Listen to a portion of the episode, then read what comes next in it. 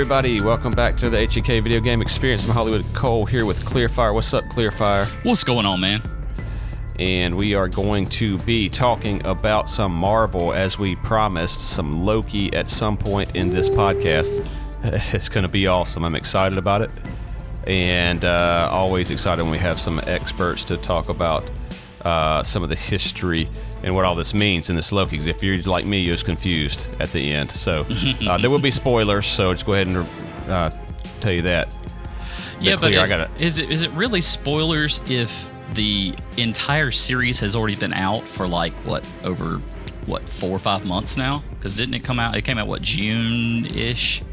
I have no idea when it came out, but I, know I, just forget. finished it. Yeah, uh, it's. I think it was sometime in June, and it came out. Yeah, that, that seems about right because I remember watching it. It was one of the first TV series, big TV series that I watched on my brand new 55 inch LG OLED TV. There you go. Well, um, I watched it on my 2012, um, whatever it is. You know, it was bad back then. It was good. Yeah. Smart, smart TV. You know, Oh yeah. And they sold me a keyboard with it, and I was like, "Cool, yeah, I have a keyboard. I don't want to navigate with this con- TV controller." and the keyboard does nothing except for if you search the internet on your computer. It's such a ripoff, dude. I don't, That's so I don't use it as an Internet Explorer. You know what I'm saying? Anyway, dude, check this out, man.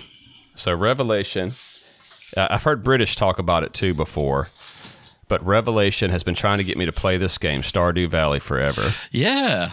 Okay, and so uh, I finally did, and I almost got on this podcast eating a piece of toast with some with some uh, hot uh, pepper jam on it. And I was going to say, you know what I'm eating Kleer? It's hot pepper jam on toast, and you know why? Because you can make it in Stardew Valley. You can do it if you're a farmer, right? Man. You're a farmer, and so uh, I got a lot of information about this game, man. Hot hot pepper jam is is so It's so good. Oh, it's so, So if good, you like- man. If you like hot pepper jam, you'll probably love Stardew Valley. I need to get a hold so- of it and play it then. and so it's 15 bucks and so it's what do. it's probably one of the best games you've ever played and, and rev's told me that and i wasn't doubting rev i just took so i knew as soon as i turned it on it's going to pull me away from whatever else other games i've been playing Look, I. I, I need to I need to get a game and get into one because I've just not had the motivation, I guess you could say, to really dive into a game and stay into it. So yeah, I mean, maybe Yeah. Stardew Valley will be the first one this year, and I'm. I guess as part of my New Year's resolution is is I'm actually going to focus on actually playing games more and actually completing games instead of just wasn't that playing a little last year's resolution No, no, no, no, no, no, no. i think it was last year's resolution Nah. too let's go Nah. back and do a playback if we got it Nah. so so it probably Well, was, anyway. but yeah, life was crazy then too. So life's so check this out man oh gosh yeah, dude. Life's, life we're too we're you know you're a grown man you know it's gonna be crazy Oh yeah, Um, I had to go watch flag football today to pick up my son, and I saw these kids like they were running t- passes, and I literally could sit there and got nostalgic. Like, man, I remember when I was if I was in that line as a kid, all I'd care about is like just doing what the coach said and like run up to the line and turn. It's just like, and then I'd be like, eh, nothing matters, you know, who cares? Yeah. it's just a little fun thing to do. I'm gonna go home. I got the safety and security of my home. No responsibilities really that matter. You know, teaching you responsibility growing up. But anyway, we could go as deep as that as we, you know, we can go a lot deeper. But anyway, let me tell you Oh, this, yeah. man. So speaking of New Year's resolutions, I don't ever make New Year's resolutions, but I guess I kind of did this year. That I'm trying to get into the habit. I talked to uh, somebody today, and I'm gonna I'm gonna talk about it. But I'm trying to get into the habit to where, you know, I love video games. I got the collection. You know, I love it. It's always a hobby of mine. It's always going to be a hobby. But I want it to be. I, I, you got to take it easy. It's like a drug, you know. And so I want if I'm get bored, my go-to is not necessarily to go, okay, well, shit, I'll just sit down and game for a while. You know what I'm saying? I wanted to kind of think some other things. So, uh, and I'm, I'm tying this all back in. I decided to they we're going to make this big garden in the backyard, like Oh, nice. a 15 foot by 15 foot garden, and grow some things. That's huge. And then I thought about it. We got our very own botanist, Weed Doc. And so I called him today, you know, and he's like, dude, I'll tell you how to do this. He told me how to kill all the grass, told me how to um to grow all the things I need to grow, and then taught me how to is going to teach me how to like make like jalapeno jelly and all this kind of stuff. That's why that's where the jalapeno jelly ties in. And I really wanted to do all this because Stardew Valley kind of made me want to do. That's exactly what you do in Stardew Valley. So it like motivated me to do this. And it's like, why am I not doing this in real life, man? He Stardew Valley starts off you're in a, you're doing all this. Um, you're in a like an office on the keyboard. That's the whole story. And your granddad had told you a long time ago. As soon as the world starts closing in on you, man, open this letter. And he does. And he says, "Here, I got a farm for you. Go out there." So you go out there, and everything's all grow- overgrown. Everything got to chop it down. It's in a small town, like forest. And then you got to like uh, you got to uh, mingle in with the in town. there. Yeah, you got to mingle with the town and like start selling crops and stuff to them, and you start getting relationships with the people. Man, it just it's just really want me want to go to a small town and, farm. so anyway, dude, it's a great game, man. Man, you got plenty of farmland and forest. I know, but um, yeah. So it, dude, it is really cool, and my kids watch it too, and they're like, "Yeah," I want, and I told them, "Hey, and we're gonna go to farmers market and sell it, all the stuff. You know, it's just for fun." And There so the go. kids are excited about it. But Oh, we- you know, March March will be the time we start this thing. So I'll keep you guys up to date with how we're doing. So you guys got to hold me accountable now. You know about it. Oh yeah. So anyway, but but all that to say, uh, that's kind of the, the lead into for what we're going to do a Stardew Valley one because I got a lot of uh, information on the developer that may not be common knowledge, um, and uh, and then we'll also just talk about the game for sure. So be, Yeah. that'll be out at some point. Awesome. I, I look forward to it, and I'm actually, you know, I'll have to get a hold of Stardew Valley and play it so we can, you know, so I can actually have some good input on it Absolutely, going, man. Hey, what's all that about? You'll like it. You really will. Everybody will like, like a, it. it. seems like a great game. I've heard great things about it, and then of course with y'all, uh, with you and Rev both talking about it so highly like that, it's it's it's a no brainer to play. So all you listening out there, if you haven't played it yet, take the advice of Holliwood and Rev. They never steer you wrong unless it's an FPS, because I'm just not a big fan of FPSs. Uh, but uh, they'll never steer you wrong for the most part, and they usually give great recommendations. So go check out Stardew Valley if you hadn't yet. All right. So you now you got some a little more somber news. So a little more under- summer as news. I understand it. Yeah, it's somber news. So of course, um, everybody, you know, I want to make, I just want to speak about it. It's not, you know, a huge thing, but everybody knows that John Madden recently passed away, and I don't know how many of y'all have played any of his games or whatnot, or known known how um, much he was involved in it. But um, just one interesting fact that I did read about it was um, when uh, and I forget who the developer was that approached him first about doing the football game. When they approached him about doing the football EA. game, yeah, I think it was EA. I just can't remember off the top of my head. Sorry, it's been a rough night, guys. So kid kid acts up and it just it tanks the night. But anyways, so he um he he he um they they came to several different people before him about you know licensing their name and they just kind of turned it down when they came to John Madden. John Madden's like, well, you know, tell me about the game, tell me what you're going to do, and they're like, oh well, we're just going to put you know like six or seven people on each side of the field, you know, and play it like that. He's like, no no no no, you got to have the you got to have like eleven players on each side, otherwise I'm not giving your license, my license, my name to this. He was actually instrumental in making sure that a lot of these now modern football games were actually more true to the actual game of football he had a lot of input on how the mechanics worked for the games, plays, everything like that.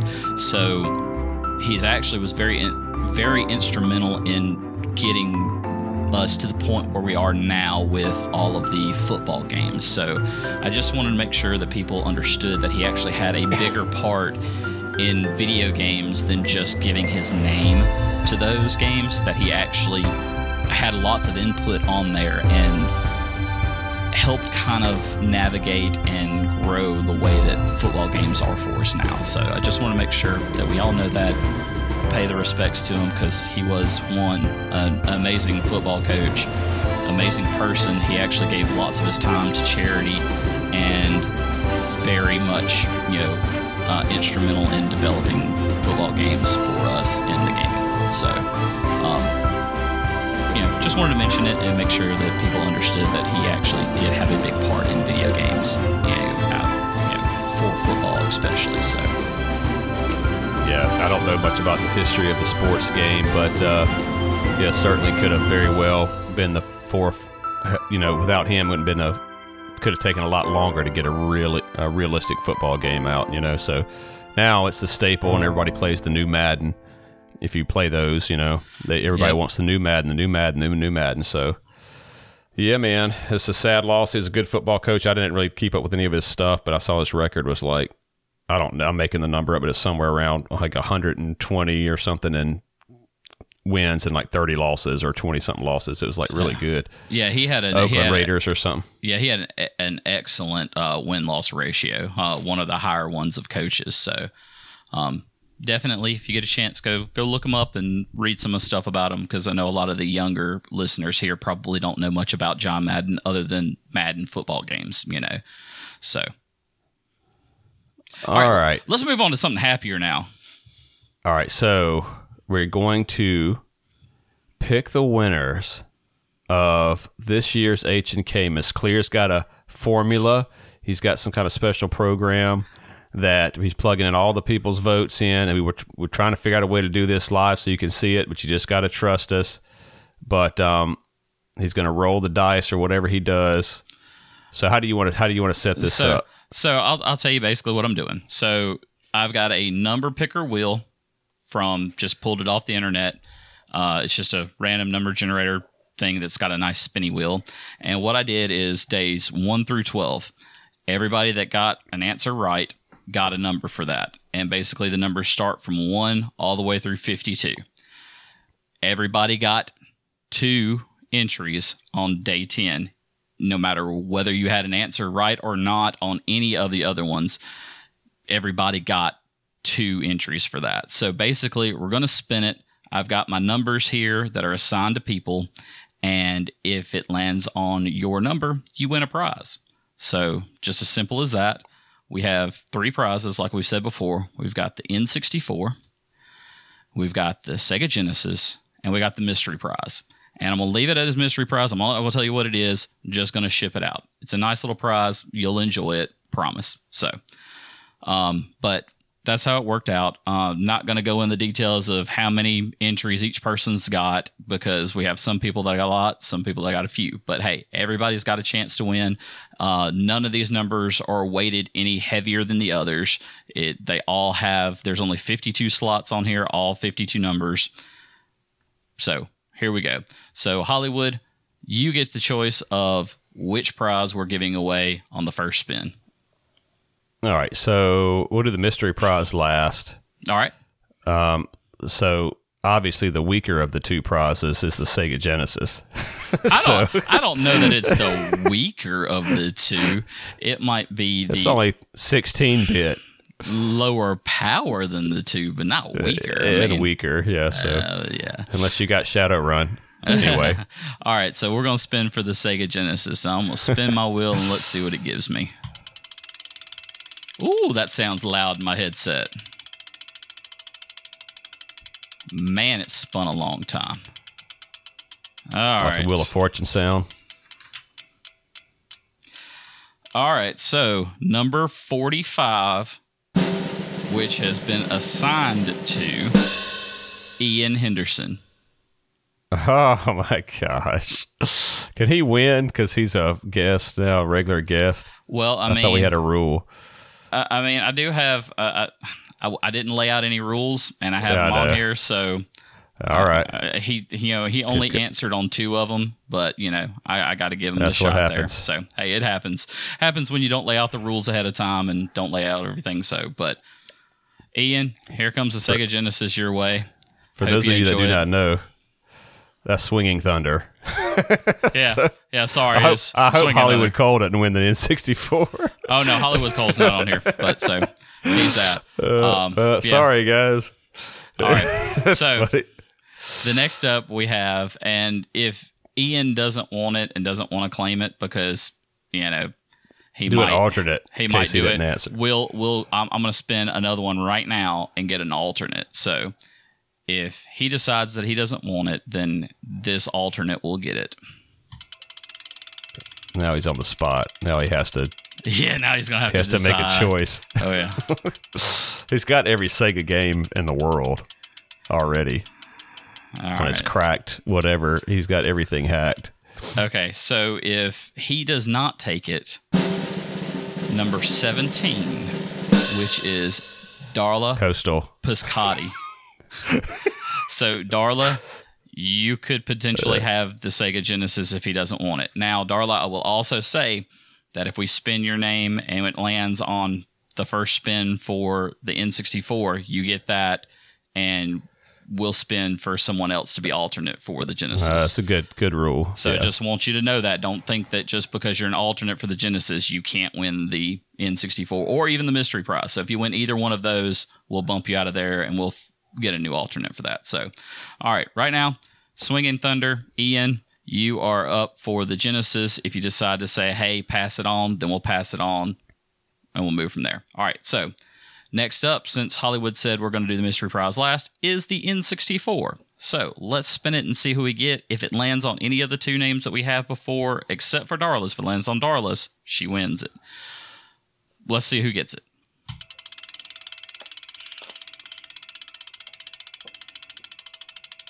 Man, that one's spinning a long time. It really wants a good winner there.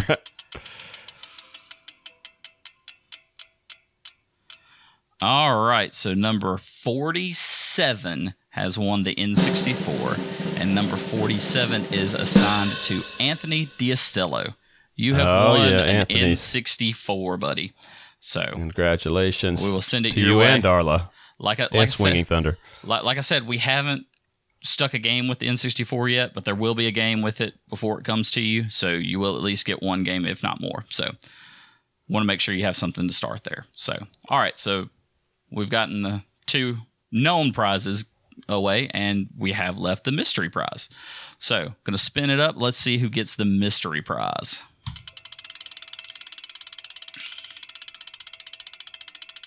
telling you, man, this wheel is like hypnotic with all the numbers on here. all right. How many numbers w- was it? You Uh, said 52 numbers altogether. That's how many entries altogether we have. So, number 32 just won. And 32 is. Sorry, got to spin it again. That person can't have it. is it Holliwood? No, it landed on. Um, 32 was assigned to Swinging Thunder, so got to spin it again. They Oh, only that's- played two times. That's what's so crazy. That's So if you guys- yeah, If you haven't been listening to this podcast very long, uh, we did a our, one of our first contests ever was a Super Nintendo Mini that came out, and we had tens of thousands uh, of people in or votes enter. We did multiple things, and one guy won it, uh, and he only had one vote. he had one entry and There were won it. people with like 20, 30, 40 votes, and he had one entry and he won it. That was a.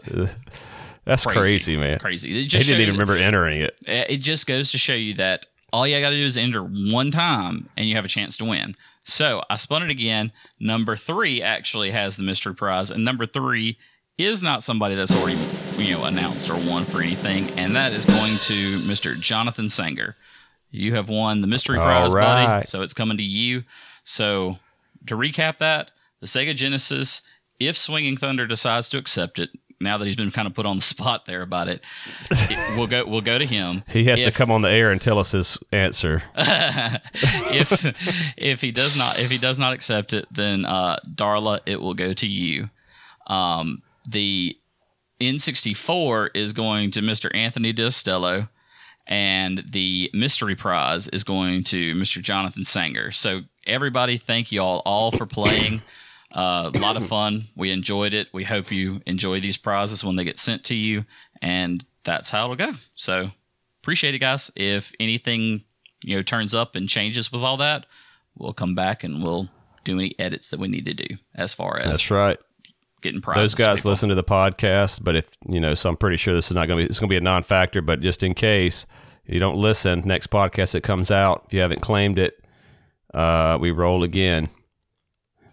Yep. So yeah, remember So- you have to contact us to claim it because we're not see, going to just what- give it give it to you. the reason we started this is because of that something Oswald, I think was his name. Uh, but he uh, he didn't even remember entering. He don't even know who H and K what was, right? So he did all the stuff we asked to do on the page. We had an ad going, and so we've learned like, okay, We're only going to give it to people that listen to the podcast. That's kind of what we're doing it for. So, anyway, well, cool. Congratulations, everybody. Thank you for playing. It's always fun. And so now, can't wait any longer, dude. No more. Let's go no more into waiting. some into some of this Loki Marvel. So here's the thing. I said uh, I said on one of the things Marvel Cinematic Universe. Are we doing Marvel Cinematic Universe all the time? Or are we just going to do Marvel? well, you know what I'm saying? Once a month. I I I lean towards saying doing Marvel Cinematic Universe because you're going to have more people that actually listen and actually Yeah. watch the show than read the comics, you know. And I don't currently read the comics anymore, but I do, you know, look at the shows, compare it to what the comics, either their source material, and go back and refresh on it. Because I did read a lot of comics all the way up until, you know, probably what 2002 2003 so i do have quite a bit of knowledge from the comics on that. And of course you know once these movies started coming out and i know people are going to be like oh no that's not right. But the marvel cinematic universe actually started with spider-man with the tobey maguire spider-man it really kicked it off because that started the big time superhero movies. Um, it really did. It sent them in a blockbuster status. And then, of course, Iron Man would be the quote unquote start of the official Marvel Cinematic Universe because that was the first one that Marvel actually released under the Marvel banner. You know, even though Spider Man was under the Marvel banner, it actually rights are owned and still currently owned by Sony. So, Okay. So I got to admit, so the uh, so I got Disney Plus, and there's a lot of these Marvel mini series or whatever out that I have not watched. Not, and you kind of told me to do Loki 1st and I did Loki first, and it took me months to finish this thing, man. You know, and it's only six episodes. You know, so um, but there's six glorious episodes. yeah, I kind of it was kind of hard to get into. I'll be honest with you. Now it's probably just because I don't know a lot about it, and I really don't know. I, you know, I don't know. I don't know why. I just like the. Uh, I love the Avengers movies, um, stuff like that. I tried to watch Black Widow. I couldn't really get into. I think we turned it off like halfway through. I didn't have no. I had no idea what was going on. And, So- and, and that's the thing with a lot of these. If you're not watching the all the movies, if you're not watching, excuse me, all the series, some of these just don't make sense. Black Widow is a perfect example of that because if you don't know the character Black Widow, if you haven't been paying attention to her throughout the Marvel Cinematic Universe, she was very integral at the beginning and moving forward with it then Black Widow doesn't make a lot of sense. Black Widow, in my opinion, was fantastic. I loved it. I thought it was great. I hate that it, you know, has all the controversy with it with Scarlett Johansson and all of her noise that she made about it. But actually introduces a character that if you haven't watched Hawkeye yet, watch Hawkeye just for the character from Black Widow because I- I'm sorry. I love that character in Black Widow. It made Black Widow, and that actress just was amazing in that part. And that that's all I'm gonna go into right now because we'll talk about Black Widow in a future po- uh, future episode. Okay. So, um, so let me just give you my perspective of what I remember Loki starting off as. It's been a long time since I watched the first one. It, it seemed to be that he is this. Does this pick up? For, so, first of all, just give me a quick. Is this true to the comics, or is it its own separate thing? So, yes and no on True the Comics. The thing is, with the Loki TV series, is actually pulled from multiple com- comics. So, there's not one specific comic series line that plays this, This all didn't out. happen. Yeah, it- okay. it- so it doesn't happen like that. They actually use quite quite a different. You know, I think it's what ten or twelve that they actually pull from to make this. So technically, this Loki series here is quote unquote an original storyline and within the Marvel Cinematic Universe. And just so everybody knows, one of the things that Marvel is trying to do is to establish these characters as a Marvel Cinematic Universe character, not a comic character. They're trying to keep it different. They're trying to keep it apart because they want to tell a new story. And I get it. They're doing a good job. And Loki is actually a prime example of them telling a news story. So they're trying to do that. Lots of the movies have source material based in the comics, but are not the same as the comics. They have some loose tie ins, but they're not 100%. So when we start talking about these and getting deeper into talking about the Marvel Cinematic Universe, it's going to have tie ins to the comics. Might even have a comic that runs pretty close to, but it's not going to be a one for one copy. Um, I don't ever see them doing a one for one copy exactly of a series or a movie from a comic. They're going to get close, but not not there. Okay, so Loki in Avengers or Endgame or whatever, when they're going back and forth and doing all kind of disrupt the timeline, timeline, all the Avengers, and Loki picks up the was it the Mind Stone or whatever, and just zaps out. How, how does he get caught? So he's in this time. You know, he disrupted the timeline, so they got he got arrested by the time police. But when, at what point in the story did he get arrested? You know, so it's not like an exact time frame. So basically, what happened was it was part of Endgame. It's when they're doing the whole we've got to get the Infinity Stones and get those Right. back uh, after Thanos has done the snap. After he's actually destroyed this, the the the uh, Infinity Stones, and after uh, Thor has gotten his revenge, because remember, you know, if you remember in um, the um, God, what, I forget the name of the the first one. It's just the Uh, uh, the Infinity, Infinity War. Yeah, Infinity War. The um, part where he's got uh, the axe and he goes to chop, you know, to, to kill Thanos. right? And Thanos' is- main thing is, and this is right before Thanos is about to snap, he goes, You missed, and then snaps. You know, I mean, it's like, eh, Right. I mean, how can how else can you basically put down the god of thunder by just telling him you missed, even though this axe went, you know, very deep into Thanos and just about killed him in that one chop. So he does the snap, bam, that's where they're at now. Now they're trying to find Thanos, and this big massive energy pulse comes up. That's where they find Thanos. Thor's like, I ain't missing this time, and he you know, he gacks him. He chaps his head off. He chaps his arm off first and then he chops his head off. Probably one of the more graphic scenes in a Marvel uh, movie Yeah, really. because you don't really have many scenes up to this point of, you know, blatant visual dismemberment. Now, they don't have all Yeah. blood and everything, but I mean, it's you see a head pop off, you see arm pop off. You know, it's pretty it's pretty graphic. So this is that and, and this is all playing into the beginning of Loki. So the Avengers have to go back in time with the help of Scott Lang and his Pym particles and Tony Stark's genius mind. they develop the way, they plan it out, all that good stuff. You you know how that happens in Endgame. And so in Endgame, they're going to get, if I'm not mistaken, it's the Tesseract that he um that Loki Right. gets. So basically what happens is is the Avengers get the Tesseract. Tony Stark's got it. He's you know going off with it, and Hulk from I want to say I think it's 2012 is when they uh, is where they were at. They were it's the Battle of New York. I think it's 2012 in the timeline. Uh, don't Oh, quote yeah. me on that, but remember that Hulk was going to ride the elevator down with everybody after they had beaten Loki in 2012 and take him down and everything. And so they're taking him down, but they tell Hulk, "You're too big. You got to take the stairs." Hulk's mad, and we all know Hulk when he gets mad, he just do crazy shows of strength and everything.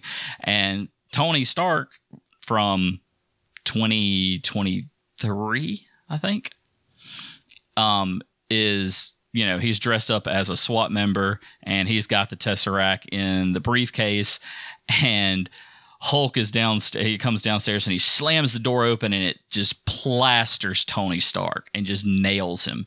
Tony drops the case. The tesseract pops out, slides across the floor. Loki sees it. He's cuffed up and everything, but he still grab. He picks it up, grabs it, and he does one of his moves and he blips out because Loki does have mystical powers and he blips out from using one of his mystical powers and he's gone. He's out. He's like, I'm I'm out. And this is where Loki starts. And so Yeah. he blips out. He is doing his thing and moving forward. So So he's doing his thing, and they come and arrest him, or does he? He didn't blip right into the time. no, he didn't blip right in time. So he's he blips out, and I forget exactly what all happens with him between the blip and him getting arrested, but he blips out, and then the first scene you see is him basically kind of flying out from the sky and landing in sand. The funny thing about that scene, it's a very close recreation shot from Iron Man 1 when Tony Stark is in the desert and lands in sand. It, it's a really cool thing. Go look up the the two comparison images. It, it it's one of those little things that Marvel does. And I don't know if it really because I haven't really researched that part of it yet. I don't know if that plays any type of big significance other than hey look that's something cool. It, it's it's a copy. Those are all throughout all of Marvel movies and shows. Watch them very carefully after you've watched them the first time and you catch up on little things like that. Okay, cool. Yeah, so he um yeah, so he's in this time police, you know, police station and they're telling them, "Hey, you disrupted a natural timeline. There's actually an order to time and the timekeeper is the one that decides the proper order and um you're a deviant." And it's the time variance authority is the Okay. Yeah, time variance authority. And um it has uh Owen Wilson as like one of the main agents there. He does he's pretty, he's like a perfect agent. Yeah, Mobius. Oh so gosh, love Mobius. He's such a great character. he's like super smart and he's at Loki's uh there's so many funny scenes in this thing where Loki gets him on a roll and then like Mobius is like "No, He's lying. Let's go. you know, like uh, they don't even don't even hesitate because he's been studying him forever. You know? I, I'm not a huge fan of Owen Wilson, but oh my gosh, he nails this character so well that you look past the characters that he's played in the past because he's a typecast actor, and you actually see how great of an actor he really is. He actually is a really good actor, and I, I kind of have to give him credit for it because I mean, just the thing that Mo- the things that Mobius does throughout this this series is just off the wall hilarious.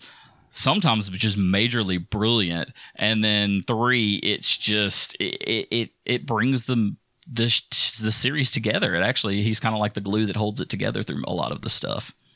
yeah.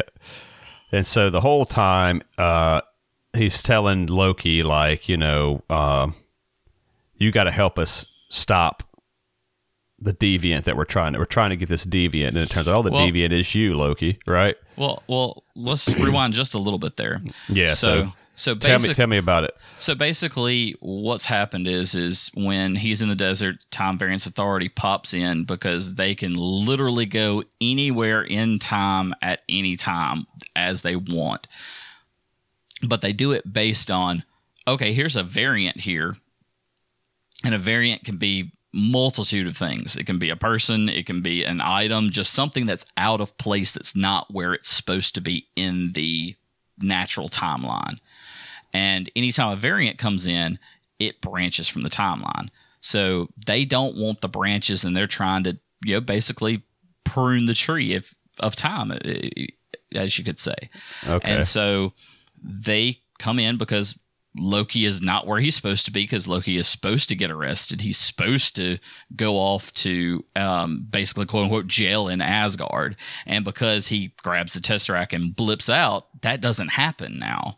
And so it's started this chain reaction of creating other problems throughout time. And so they arrest him, they bring him in, and they you know so I, know it's going to be a jump a little bit when i mention this but they have a place where they usually send variants problems issues to what they call the void. We'll talk about that a little bit later but they're about to send them to the void and this is when mobius kind of steps in it's like hang on hang on. We might have something we can do with this variant. Because loki is quote unquote the master variant. He's like the one that all the other variants kind of come off of or emulate the most. And Mobius has been studying Loki and all his variants and been trying to, you know, capture them, rein them in, and help prune the the the the timeline. And so he knows about this. He knows that this that that this Loki is the Loki and that this one, you know, has good in him and would do the right thing when needed. And he knows this because he studied Loki so much. And that's kind of a power move for Mobius because he's like, let's let's use this. Let's not just throw it away. Let's use this and help fix the timeline. And so that's kind of where, you know, that's at and that's where, you know, Holliwood you you can pick up from there. Yeah, well, I mean, like I said, it's been it's been months since I've seen that part, uh, but I remember all that what you're saying. So, so they they were trying to use him to fix the timeline, or they were trying to. They seem like they were trying to get him to capture this one other variant of Yeah. himself that was out wreaking havoc. Right? Is it? Yeah, so they basically they they believe that there's this one variant that they just cannot beat, cannot capture, and that this variant is either working with other variants or just amazing and just blowing them all away. And we'll, we'll get into that variant here shortly, but they're like, "Hey, we need your help." That's kind of where Mobius had stepped in because it's like he's the one that can capture this other variant. Let's not ruin that chance. Let's make sure we capture this variant because if this variant continues, who knows what havoc could be wreaked because they can't find the variant in time most of the time, pretty much all the time, other than this one variant out of all variants of everything else, they are able to see that variant in time. This one variant has figured out how to jump through time to not be Uh, caught. oh yeah. And so this variant's jumping back and forth and not getting caught. And as soon as they're able to like pinpoint where the variant is in time, they get there. And by the time they get there, the variant's already gone. And so that's why they're like, hey, let's bring in Loki. Let's get him to help because he should be able to track this. And Mobius is in- integral in that, in keeping the um, TVA from throwing Loki into the void and just being done with him. So. Yeah, but see, you don't know about a void at this point. I don't No, remember him. No, Well, so they- they, they- They They say basically you were going to gotta- put you in jail. This is basically what they kind of said. It was like we're we're fixing to imprison you because you shouldn't be there, or we're going to correct you from the timeline because the um I- forget what exactly what it's called, but this it's almost like a little They prune. grenade. And they throw it, and what it does is, whenever they would leave that that piece of time, that part of time, it would literally take everything out of that area that was a variant and in essence destroy it and get rid of it. And so that's what they had and what they were about to use on Loki when Mobius steps in. Yeah, so I remember he's going through. Loki had to do something, and so you got to pay. You know what? I don't remember what it was, but he had to walk through the top, walk through this line. He's like, "I'm not doing that." And then he saw another variant say, "I'm not doing that," and he got boom, he got pruned and Yep. disintegrated. And you're like, and he's like, "Okay, I'll do it."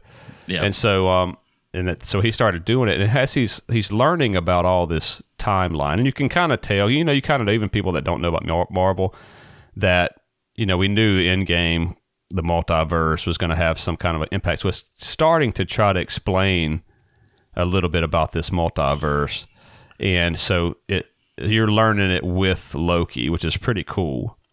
And he at one point he goes into the office and he pulls a drawer out as he's trying to explore, and he sees Infinity Stones in there.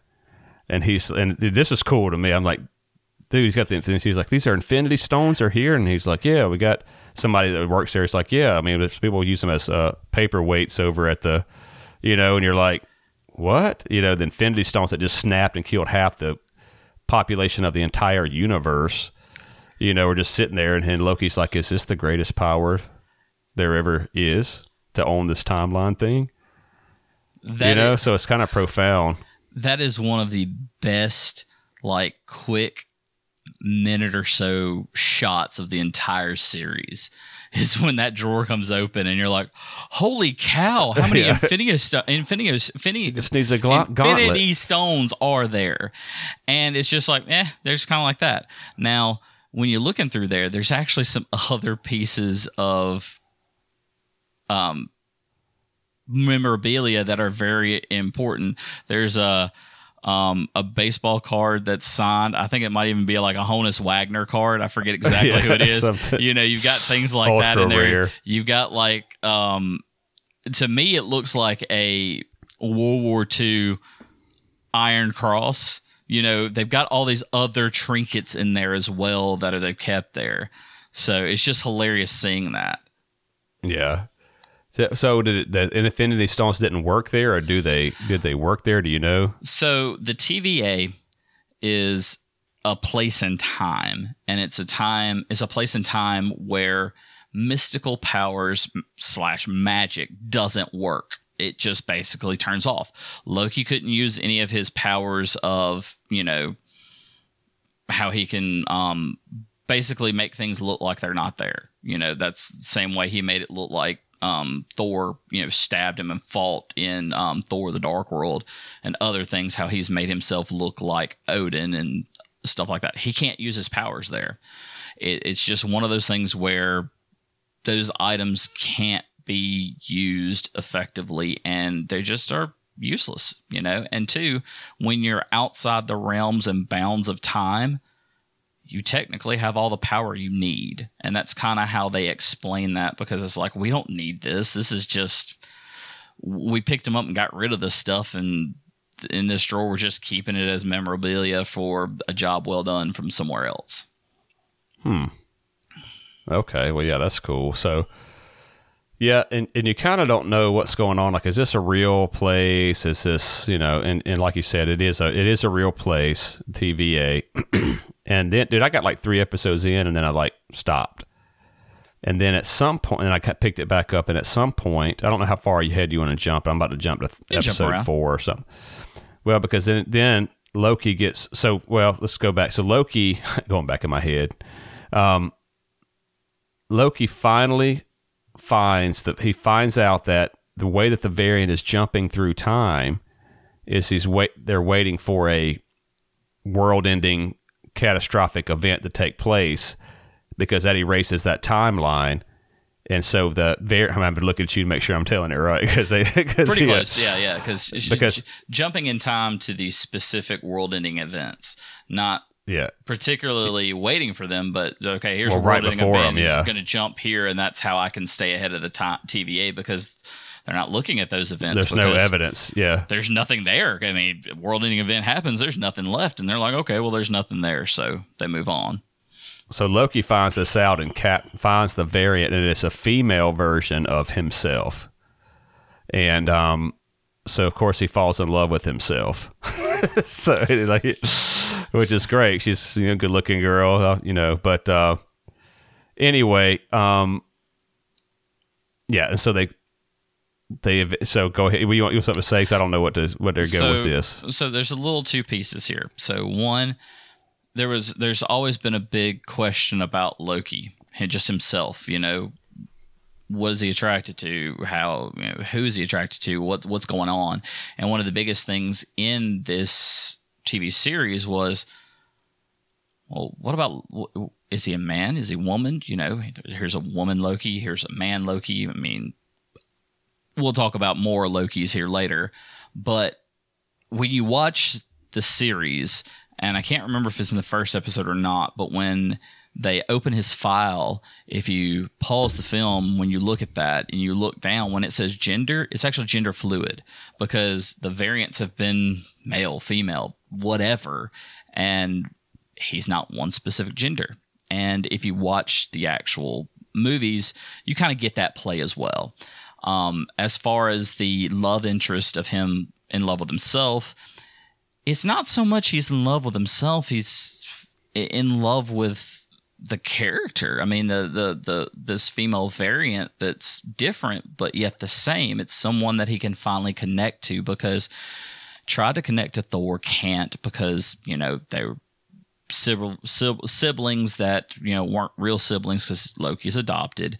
Loki never fit in anywhere because he's an ice giant. You know, he's not a he's not an Asgard Asgardian at all. You know, he he is something different, and so his entire life he's been in a place where he doesn't fit, and now with this variant that is opposite sex of him, which that really doesn't play much of a part in this. He falls in love with that for the fact of I've got somebody I can connect, connect to, and Loki actually drops his guard. It's pretty awesome because you actually see Loki very vulnerable through this series because of this. So that's that's just what I want to add it because it's actually a very very important mark in there because it actually kind of shows you where Loki has more of a human side. His So love and when you say he's he's gender fluid, is he like always gender fluid, or was he gender fluid on this series? You know what I'm saying? he's gender fluid always. It's not just the series. Um, with Loki's power of being able to basically make him look like whoever he wants whenever he wants, he's gender fluid, and that's just kind of how. But it he didn't have a basic form. Yeah, he's not. It's not like oh well, Loki is 100% a male or Loki is 100% a female. He's gender fluid because he can do what he wants when he wants, and he can be if he decides to change his form to look like a female. You're not going to know any different. You're going to see he'll him be as a female. female. Yeah, you're going to see him as female. So So it's not an illusion. it is and it isn't. It's just kind of it's kind of weird. It's not. It, it's not clear cut to say that say say it, but because of the TV series Loki being canon, 100% canon, and with that document there, 100% verified saying that he's gender fluid, um, the writers and creators of the cinematic universe have come out and said, yes, Loki's gender fluid. And that's just kind of how it is. It's kind of one of those things. It's like, is he? And then they go, yes. And that's, he just is. Yeah, I just want to. I just wanted to make sure. I just want to see if this, like, you know, somebody's Disney's got to throw some kind of a because of the times, you know, some kind of a thing in there like that versus if that was actually a thing. I don't know that it's really a okay, you know, we're having all of this different stuff come up now in the world. Let's make Loki gender fluid. Could it have? Yeah. Could it have? Could it p- uh, played a part in this decision? Definitely, it's Disney. They they like to do things that are PC. You know, they like to, you know, try to include everybody. So could it have been done with that thought in it? Yes. Is it one hundred percent that that's what the thought? No. Uh, so Yeah, we um, don't I know for I mean, sure, but- You're not going to know for sure, and just with the history of the character of Loki and all of the different things that have gone on, it, it 100% plays with the character. Okay. So, but anyway, yeah. So he finds the uh, the female Loki and um or that gender fluid female Loki. She's probably gender fluid so- too. If all Lokis are gender fluid. Uh, technically, she is through the conversations um, because they have Loki actually has, and, and so to make this simple, the variant that Loki was tracking down goes by the name Sylvie.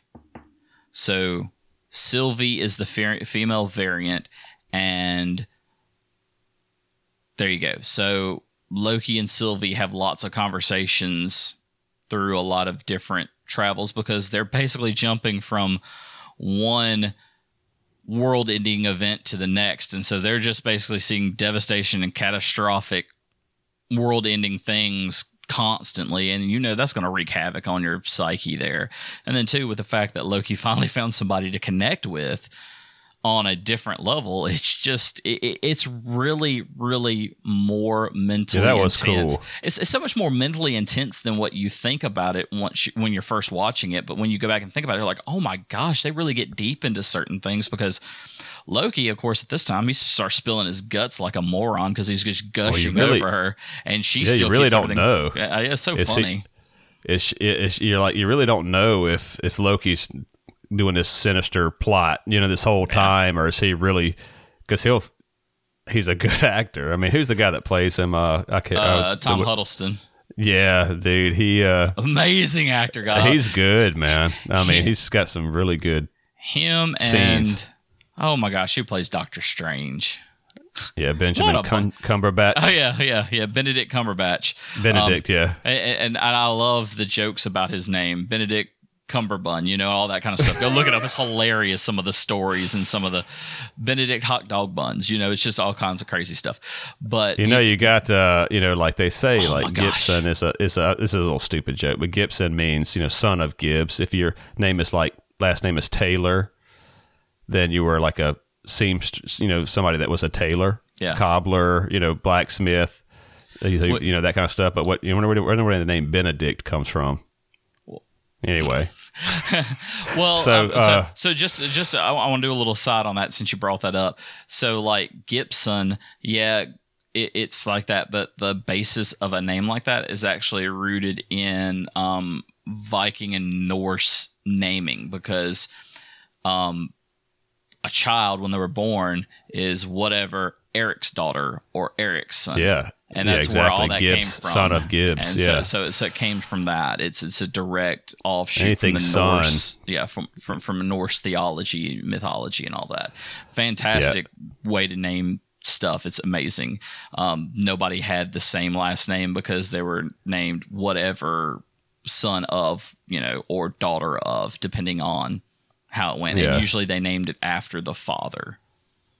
Hence Yeah, why so- hence why last names now carry from the father is because of that. Oh, did a little research on this as, this as well, Uh, no, that's uh that's that, that so so let, let, just let- in case. this is this is a um uh, a a quick shout out to the um SCA podcast that we did. I learned all of that through that doing naming conventions and everything like that. So I got really deep in how names were generated and created back in the day and how people, you know, thought up all of these processes. Really amazing that there's so much thought into these names, not just oh well, let's name our kid um Benjamin for whatever reason. There's actually meaning behind all of that. Sorry for getting way And off by the topic way- that, but that's really Well, cool. by the way, if you have not heard the SCA podcast, you are missing out. Go check it out. It's amazing. Uh, it talks about okay all the all the medieval stuff. I don't want to get too deep, but you know, Kleer Kleer's an SCA medieval lifestyles and stuff like that, and talks about his life in the SCA. So it really cool. Got a lot of good comments about it. I really enjoyed that one. So anyway, all right. So we're talking about uh, we're talking about Huddleston and Loki. Um, were you know, you didn't know. Sylvie and Loki. yeah, you did not know. Is he hatching some kind of sinister plot? He actually opens himself up. He's vulnerable, and he goes teaming up with Sylvie to try to overtake, find the timekeeper, kill him. You know, overtake the TWA or whatever it is, TVA. TVA. so so before we get there, just a real quick. So Loki actually does have a plot, and he actually was planning stuff. So if you haven't watched the series, sorry, spoiler alert. He's working with Mobius, and Mobius is like trusting Loki, which Loki actually discovers how Sylvie was jumping or staying ahead of the TVA through the world-ending events, and they meet up at a um, Roxxon, which it, that has significance. We're not going to go into that, that, that w- but we can talk about that later. Um, meets him at a Roxxon um, building during a world-ending event, and that's where Sylvie kind of communicates to Loki because she's been possessing people because she's a- actually able to possess people. That's her power, which is different from Loki's because he can't possess people. He's illusionists. And so that's where they kind of meet up, and that's when Loki starts to basically betray Mobius. Not a complete betrayal because he's still got Mobius's best interest in his actions. And so that happens couple of jumps. They Loki and Sylvie get to a world-ending event. I forget exactly uh, what it is, but basically, uh, Moon has destroyed, you know, has been obliterated, and it's fixing to start raining down on this planet and destroy it.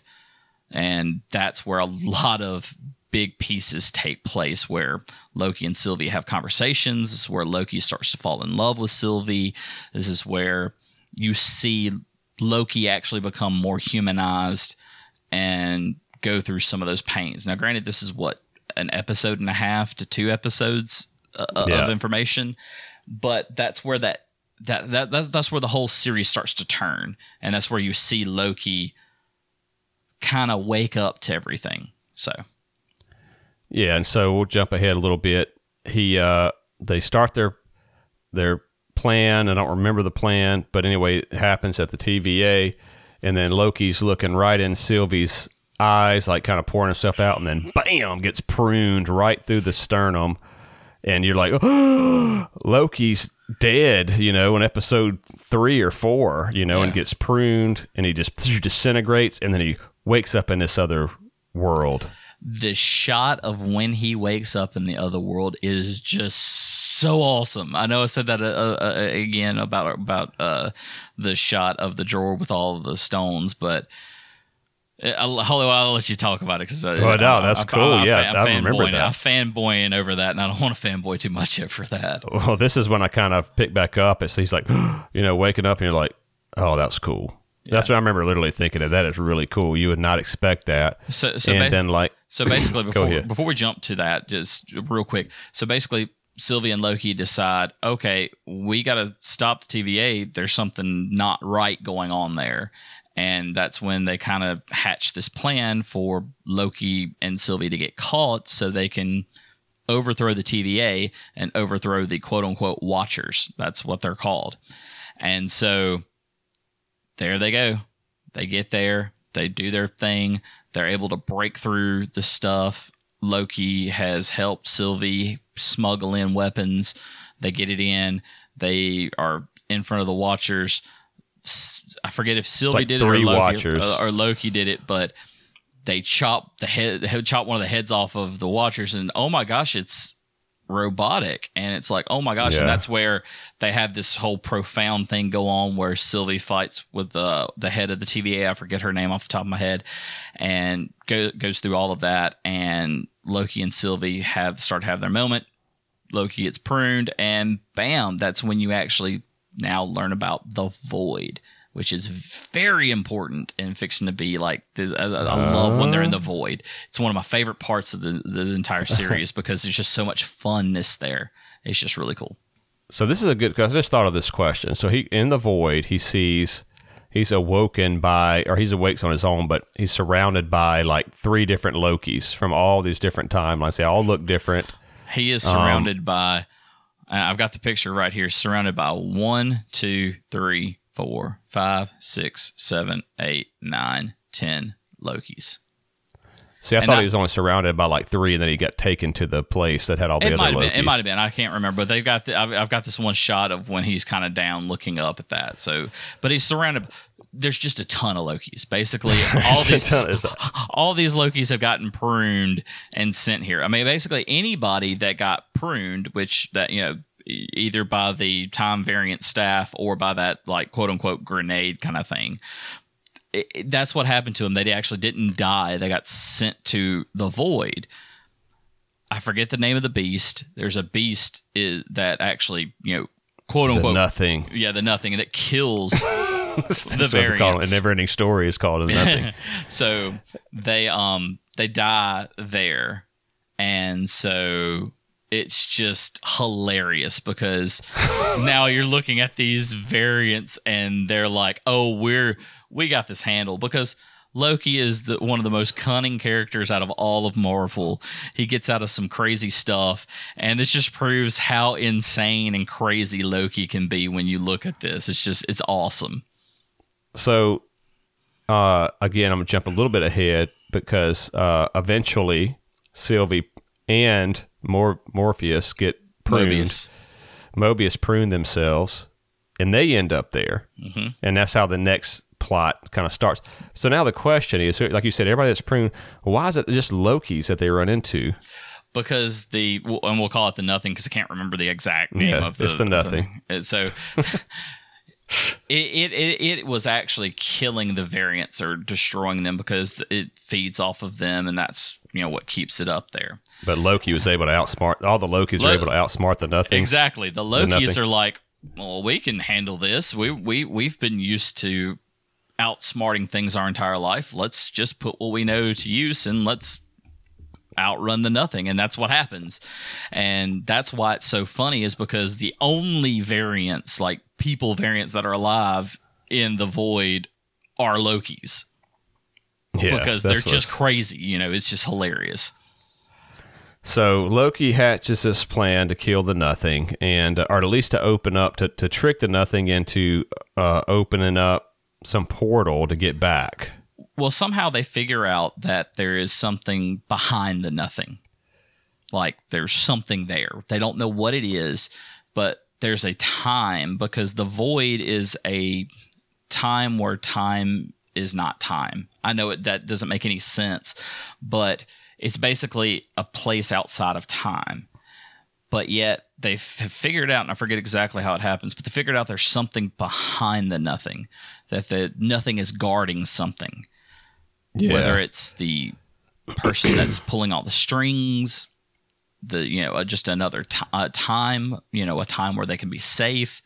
Not sure exactly why, but they, they're like, we got to get there because if we want to get out of the void, we got to get there. That's how we get out of the void. That's how we get back to our timelines. And Yeah. that that's where they hatch the plan of we've got to beat the the nothing. And Yeah. oh my gosh, this is just hilarious when this happens. Oh, See, I don't remember how they figured out that they were try- still going trying to go after the real timekeeper. Now that they, you know, or they didn't know if he existed, but they assumed he did, or they thought he did, or they figured out he did, and then uh, they don't know what he looks like or who he is, or they don't know if it's a man or whatever. It could be nothing, and so they they figure out that somehow that thing's guarding it, it, like you said. And I don't remember what the plan was to get it. I just remember they started doing a bunch of magic to it.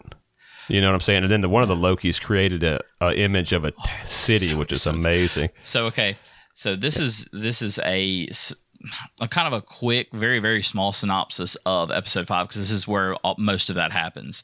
So basically, it says the fifth episode of the series, Journey into the Mystery, introduces viewer the uh, introduces viewers to the Void, a place at the end of time where the TVA seems sends seemingly every unwanted object or person that found a home on the sacred timeline.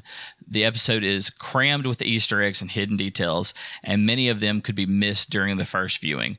Thor's frog counterpart, Throg, is seen trapped in a jar reaching for Mjolnir, which is the hammer, if you didn't know that's the name. Ant Man villain Yellowjacket's helmet can be seen. Ronan the Accuser's ship from Guardians of the Galaxy, and Thanos' most ridiculous form of transportation, the Thanos copter, makes a quick cameo as well. Hilarious. Just Oh, watch that cool. video, watch that episode just for all the randomnesses in there. So much random in there. So, So yeah, so they go through the portal, and they're at the timekeeper's castle. Okay, so let me get up here. So, all right. So yeah, how do you want to do? How do you how do you want to handle this? So, yeah, it's just this is the main question. so you know, so that, so uh, so uh, uh, Holliwood was talking about all the you know the stuff that went on. The reason why the creation of the illusion of the city was so cool is because of who it was done by. It was done by old Loki. That was the old comic old, book old Loki. Loki. Yeah, he's the he's the original. he's wearing the original That comic book outfit. And that everything. outfit was ridiculous. so ridiculous. The huge, massive horns. The just everything. It's one hundred percent one for one copy of the Oh, original so comic funny. Loki. Hilarious. He's probably one of my favorite variants. And then you have Kid Loki, of course, in there, and then Crocodile Loki. It's Yeah. so funny. And Crocodile Loki has one part that's just amazing. So there's this kind of um, bad guy Loki. He's kind of like he's got the short horns on his um, I guess you call it tiara, headband, whatever you want to call it. He's got the short horns. He's kind of wearing the suit. He's kind of got like the vote for Loki kind of pin. I think that's what it is. It's one of those on the, there. Al, uh, alligator crocodile Loki actually bites his hand off, and that's what starts a big fight between all the Lokis, and that's how you know the Lokis that we care about, which is Kid Loki, um, Old Loki, and Alligator Loki, kind of escape from all of that big problem because there's a big fight between all the Lokis. It's hilarious, and that's where all that this gets into play. And one part before we jump to the what's behind the nothing is when Mobius saves the day in the car. Probably one of the funniest parts out of it all. And he saves the day in the car, and it's like, almost like a throwback to Harry Potter because this car is like almost sentient. It, the way he's driving it, it just makes you feel like you're watching Harry Potter. Just awesome, hilarious. And then, of course, you have the big scene of when Mobius is able to get back to the TVA because he actually has one of the little tablets that the TVA uses to jump from time or whatever. He uses it to go, and when he does, he's hugging Loki, and basically or you know saying you know you're one of my favorite variants or whatever or he said you're my favorite variant he kind of looks over at Sylvie he goes no you are you know over his shoulder it's just really a funny part but also a great part too because it's another one of those humanizing moments of Loki yeah. and of course Loki uh, kid Loki has given Loki his sword which is a very important part because they use the sword and everything to get past the nothing and all that it so much in there, and I know we're glossing over a ton, but it, it's worth that's it. That's probably the most. And yeah, that's, that's, probably the most profound one. And, that, and, that's that's in episode five and six. All of that happening. It, it's just so much there, and those are probably the two most information filled episodes out of the in, out of the six. I mean, now granted, yeah, you only have six, and that's basically what a third of the film, you know, a third third of the series there. But if you don't want to watch the entire thing and you just want to start from that five and six, watch five and six, you get exactly what you need and what impact Loki TV series is actually going to have on the Marvel Cinematic Universe. So I'll let you roll now, Holly.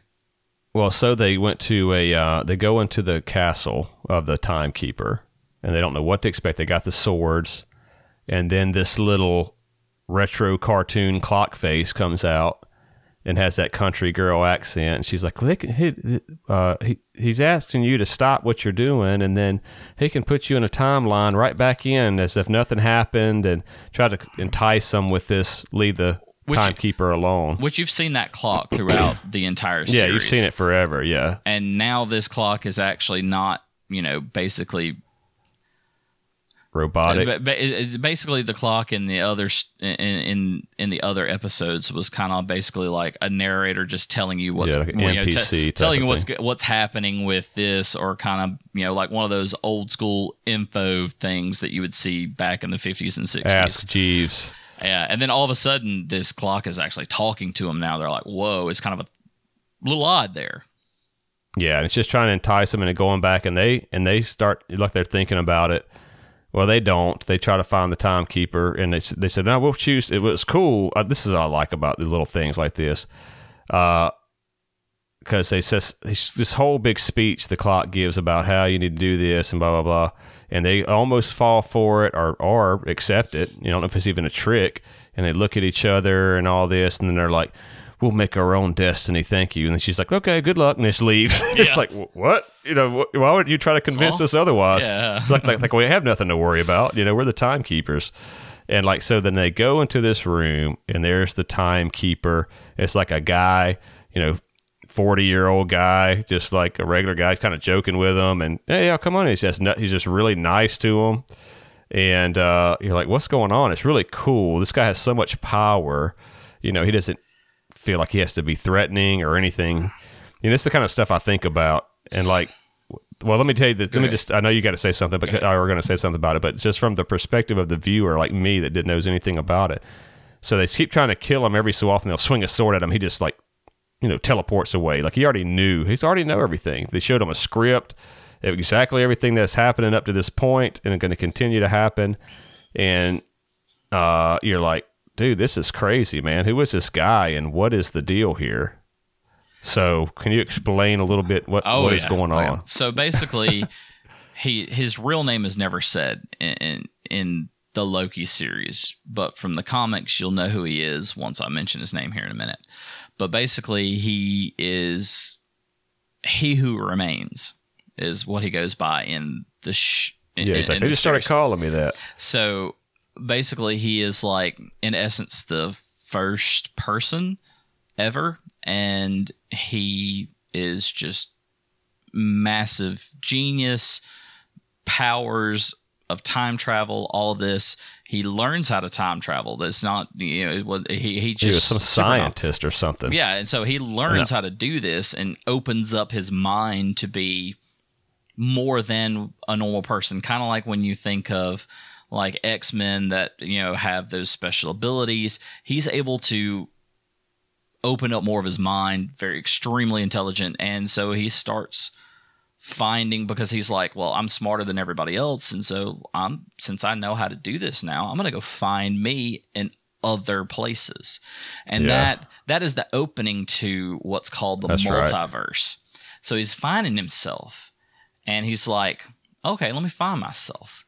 And he basically has um, in the comics, he ends up making a kind of a council of he who remains you know and they kind of work together to do things and stuff like that in the comics but in this he's he finds them they he learns from each other and basically starts to kill them off he's like i'm going to be the only one and that's how he gets the name he who remains because he is the only one only variant of him left because he's killed all the other variants So And he says he says I remember this now. He says it. Yeah, he says it in uh. So all this is also in the in the show. Yeah, he talks about how he figured it out how to transfer, and he goes and finds his uh you know variants, and then at first it was like cordial, and so this is his his story of it.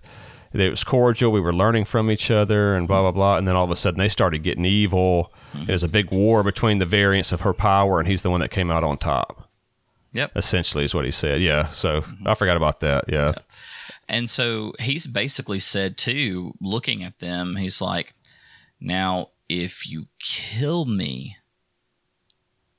it's going to start something that you don't want to happen because basically, him being the last variant of He Who Remains is almost in essence holding the timeline together. And he's like, You can kill me, but I'm just going to come back because he has that power. He has that ability. He knows that if I die, another variant of me is going to come back. And I don't know, remember exactly how that is planned out and said because it's been quite a while since I've watched it because I watched it all when it came out.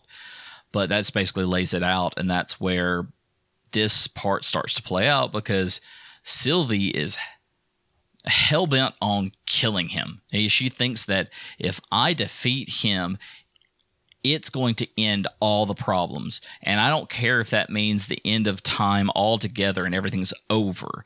I want to kill him. I need to kill him. And that is her, like, just soul passion motivation is because you've put me through all kinds of grief through the time that you put me in because Sylvie, you know, of course, being a Loki variant, was with the Asgards, was with um, Loki's mom, uh, Odin, and she just felt like she was betrayed through all of the stuff that happened to her in, in, in that timeline. And then she just wants revenge for it. She is just bent on revenge. She is she is solely motivated through uh, mo- motivated by revenge throughout the entire series.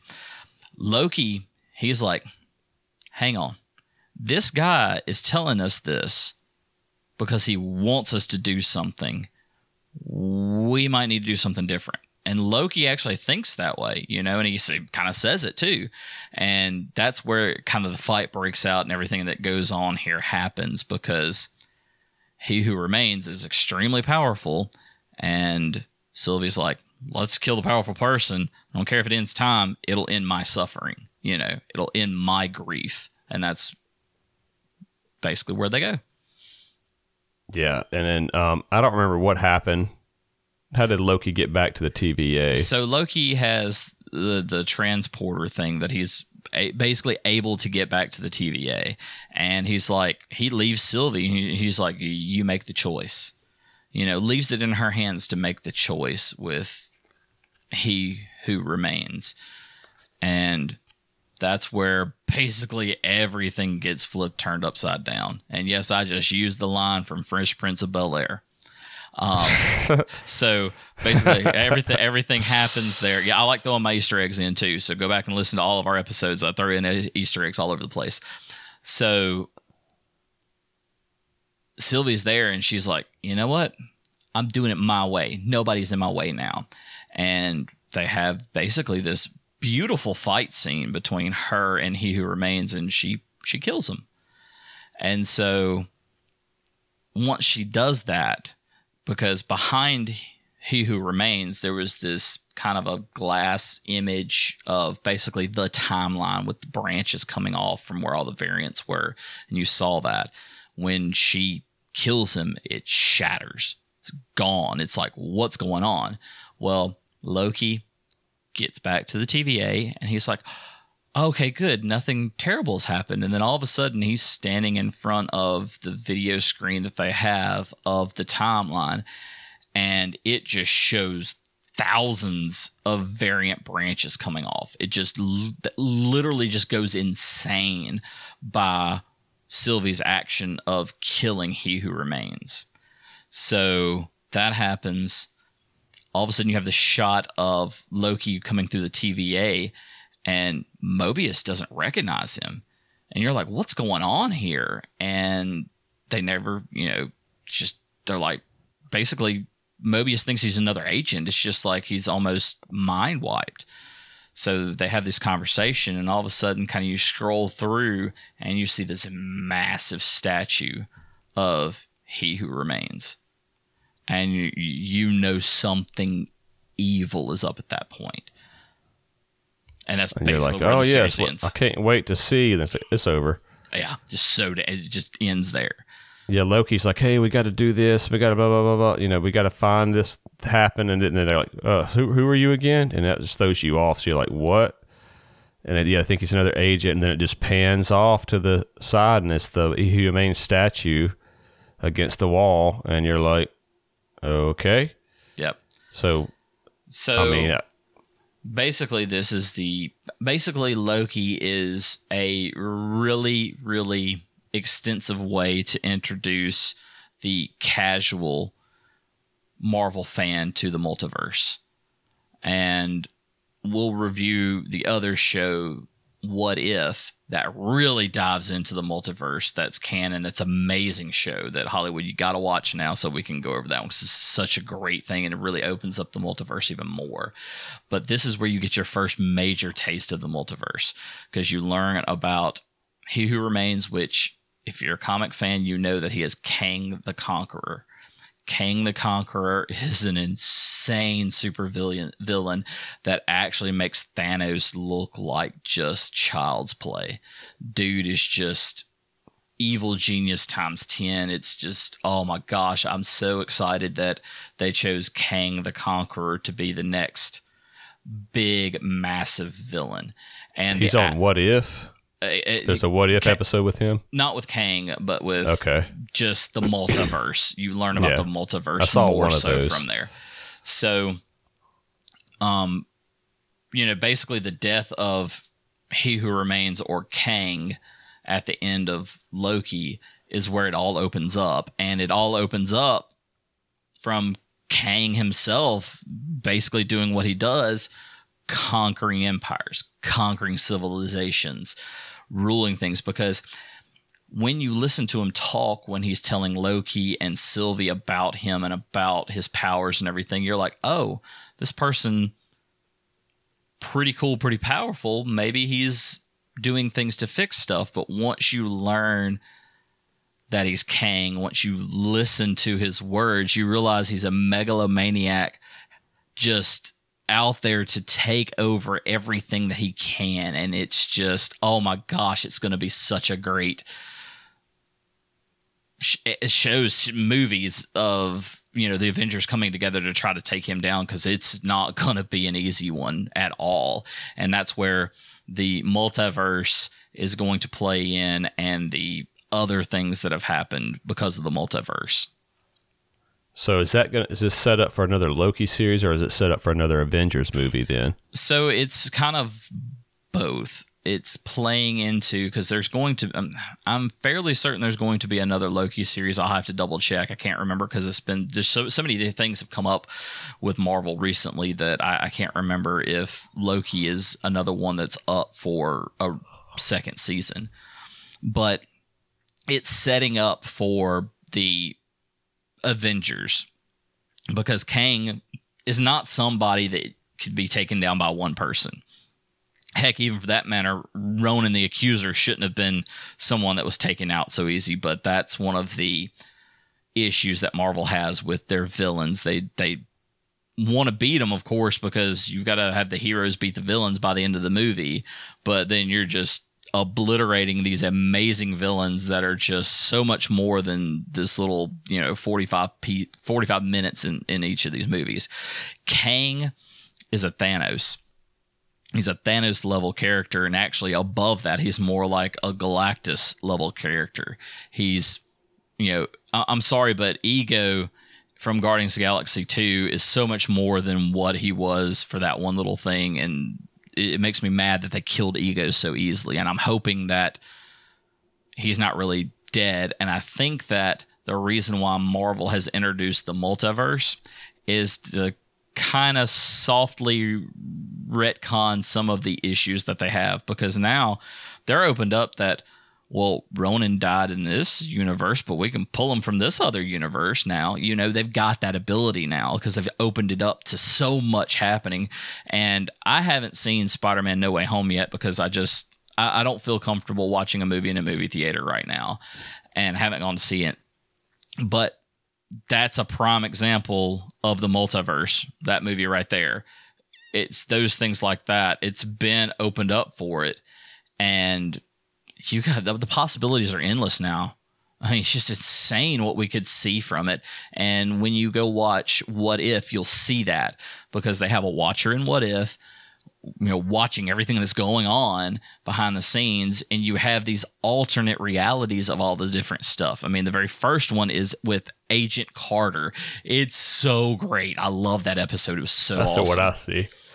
I saw that's such the a Captain one. America one. yes it's such a great yeah, one that's the first one. Yeah. you know it basically says what if peggy carter got the super soldier serum instead of steve rogers and then goes into it at f- whole head first it is so great go watch it you know you've got just so many more in there and they even bring in and I, i'm i'm surprised they did it but there's a marvel zombies series they even bring that in through what if everything that happens in what if is now Marvel MCU canon. They've already said that. If it happened in What If, it's canon.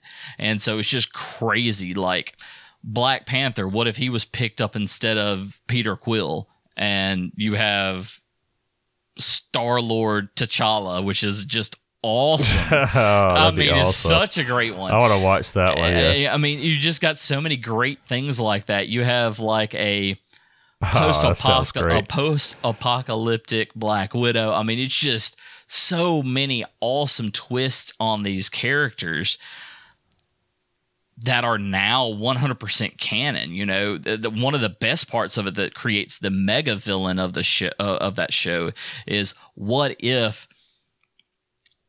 Ultron got um, Vision's body like he was supposed to because Vision's body was actually for Ultron. Ultron was building it. And then goes into that, and it's just oh my gosh, so so insane there. It's Yeah, so cool. worth it. So so go go check that out. And we'll have to Well- talk about that one because there's just so much in that one. Yeah, I, I watched the first one. Um, you have to get especially the the Black Panther one. That, that that's one of my Oh, favorite are- oh my characters—and and of course Quill is a, one of my favorite. Those are two of my favorite ones. Something happens to Thanos in that one, and it'll make you laugh, and it's awesome. All right, yeah, check it out. Well, uh, it's cool, man. We've been a while. Um, it's only six episodes. If you haven't seen Loki, go check it out. But that's uh, that's it in a nutshell, and it's a good uh, good review. We're gonna keep doing these things like once a month, and uh, that's real popular. I, I really enjoy doing them, and um, probably may throw some Star Wars in there at some point. Definitely gonna throw some wrestling and they We're trying to figure out. We're trying to work it out so we're not spreading ourselves too thin, but.